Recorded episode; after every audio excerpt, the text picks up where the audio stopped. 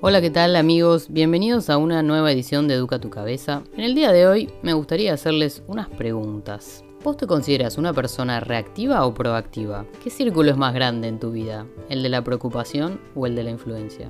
¿Qué?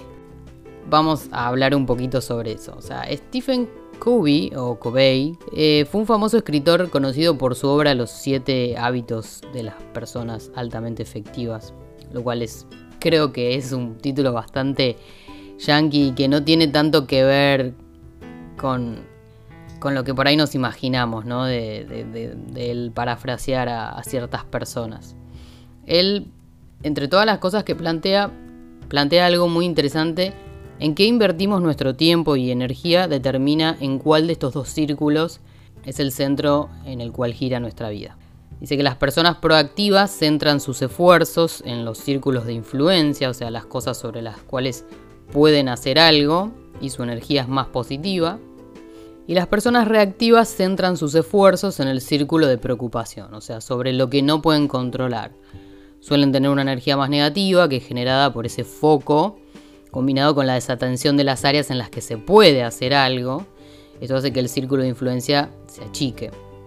Cuando trabajamos en nuestro círculo de preocupación, lo que hacemos es otorgar a las cosas que están afuera que nos controlen.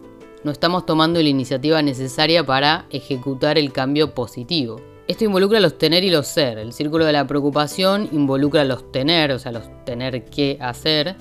Y el círculo de la influencia, los ser. El foco estaría en el carácter, según él. Nuestro carácter está compuesto por hábitos. El conocimiento, que es el qué y el por qué la capacidad, que es el cómo, y el deseo, que es la motivación.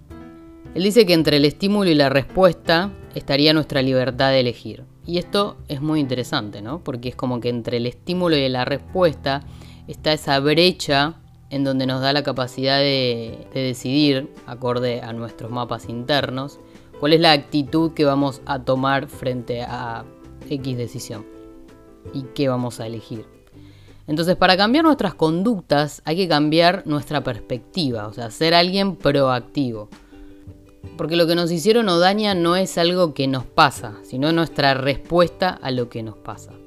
Él dice que existe el control directo, indirecto e inexistente. Y que los problemas que afrontamos caen en una de estas tres áreas posibles. El control directo es nuestra conducta, el control indirecto es la conducta de los otros o la inexistencia de control, que serían los problemas acerca de los cuales no podemos hacer nada. Los problemas de control directo se resuelven trabajando nuestros hábitos, o sea, nuestro círculo de influencia. Los problemas de control indirecto se resolverían cambiando nuestros métodos de influencia, o sea, nuestras herramientas para con los otros, nuestras victorias públicas. Y los problemas inexistentes de control suponen asumir la responsabilidad de modificar nuestras actitudes, sonreír, aceptar esos problemas y aprender a convivir con ellos. Así no le damos el poder de que nos controlen. Lo que él quiere decir es que sea cual sea el origen de nuestro problema, está en nuestras manos dar el primer paso hacia la solución. Esto lo buscamos dentro de nuestro círculo de influencia, o sea, ampliando el mismo. Steven nos plantea que para ser más felices, para alcanzar nuestros objetivos, tenemos que ser seres activos, proactivos. ¿Esto qué significa? Tomar plena responsabilidad de lo que nos pasa. Cambiar la palabra problema por desafío y volvernos creativos en descifrar cuáles van a ser los posibles caminos que nos lleven a resolverlo. Superar este desafío o desafíos en pos de conseguir eso que está al final del camino. Hace poco hablamos de la importancia del juego y de los puntos importantes para ser personas más felices. Entonces, si pudiéramos entender la vida como un juego, como los libros de Elige tu propia aventura, no sé si alguna vez de chicos los, los leyeron, a mí me encantaban, nos ayudaría a vivir una vida con menos miedo, ¿no? O sea, elegir en base a nuestros más profundos deseos de crecimiento, de bienestar, de amor, y no en base al miedo, porque cuando elegimos vivir en ese factor, en el factor del miedo, porque creemos que es lo que nos va a dar certezas, nos volvemos muy infelices, nos frustramos. Cuando creemos que somos seres pasivos y reactivos a las circunstancias externas, nos estancamos, nos amargamos, dejamos de crecer. ¿Quién nos enseñó que teníamos que esperar a que la vida dé el primer golpe? El problema es que Si es un buen golpe, lo aceptás. Pero si es un knockout, ¿te levantás? Seguramente. Primero, porque fuimos creados para sobrevivir en un primer momento. Y después, porque somos seres con emociones que nos diferencian del resto de cualquier especie. El orgullo va a hacer que te levantes, aunque no des más. Hacé de esa tu fuerza. Que cuando tu plan se desmorone y tu vocecita boicoteadora te diga, viste, te dije que no iba a funcionar. La calle es para siempre. ¿Me escuchaste? Porque esa voz también va a estar en tus triunfos y te va a decir, yo sabía que ibas a triunfar. O sea, es una voz muy panqueque. Entonces, la callás para siempre. Nadie va a hacer las cosas por vos. Nadie va a ver en vos tu autenticidad, tu parte única. Sos vos el responsable de mostrarle eso al mundo, en tus actos y en tus logros. ¿Cuándo es que pasa ese momento en donde nos conformamos con lo que nos sucede? En donde dejamos de intentarlo y no nos cuestionamos más cómo vivimos ni lo que queremos creo yo que cuando dejamos de ser niños, ¿no? Porque la realidad es que cuando somos chicos somos soñadores, somos podemos crear cosas porque no estamos condicionados por los miedos eh, de la vida adulta y porque la realidad nos golpeó más de una vez y le hicimos caso. Bueno, basta. Pará ya con ese patrón. Devolvele vos el golpe a la vida. Condicionate todos los días. Condiciona tu subconsciente. ¿A qué me refiero? ¿Existe la ley de atracción? Y no sé, depende de lo que vos creas. Yo lo que creo es que lo que existe es el condicionamiento de nuestro subconsciente, o sea, de nuestro diálogo interno. Vos podés creer lo que quieras, pero el condicionamiento del subconsciente es lo que te va a llevar al éxito, es condicionarte todos los días cómo te hablas. En que no hay margen para el fracaso, que el fracaso es subjetivo. Del fracaso se aprende, punto. Se cambia la estrategia, no la meta, se pelea. Porque cuando dejamos de creer en que vamos a fallar y solo vemos en nuestra cabeza que lo vamos a lograr, los cómo se van encontrando solos. Nos abrimos a la creatividad plena y disfrutamos del proceso.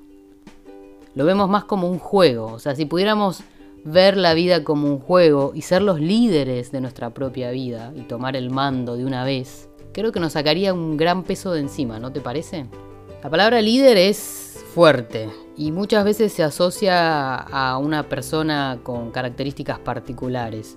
Yo lo que te invito es a que tomes la palabra líder o el concepto de liderazgo más como esa persona proactiva de la que habla este autor y de la que me gustaría que todos pudiéramos convertirnos, porque no hay nada más gratificante que uno pueda sentir que tiene el mando en esta vida y que la vida la transforma y la genera bajo sus propios términos. Viví bajo tus propios términos. ¿A qué me refiero con esto? En la vida siempre hay cosas inesperadas, nos pasan todos los días, o sea, desde, no sé, un corte de luz que nos impide trabajar, hasta tener un accidente eh, en la calle o en tu propia casa, a que un familiar se enferme.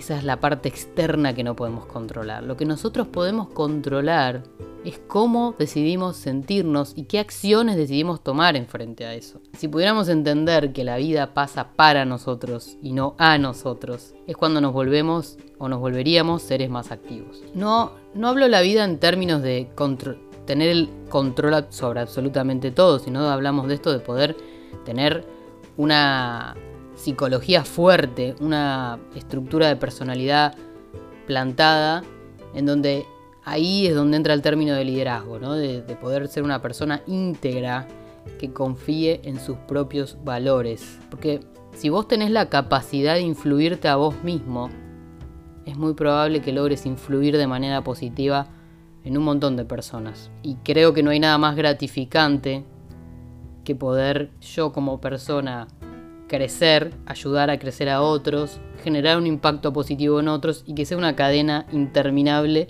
como hablábamos en el podcast anterior. Así que te dejo con otra pregunta, que ya se me está haciendo costumbre al final de cada podcast, pero es para que se pueda poner un poco en práctica lo que hablamos y es, después de todo esto que estuvimos conversando, ¿sos una persona proactiva o pasiva?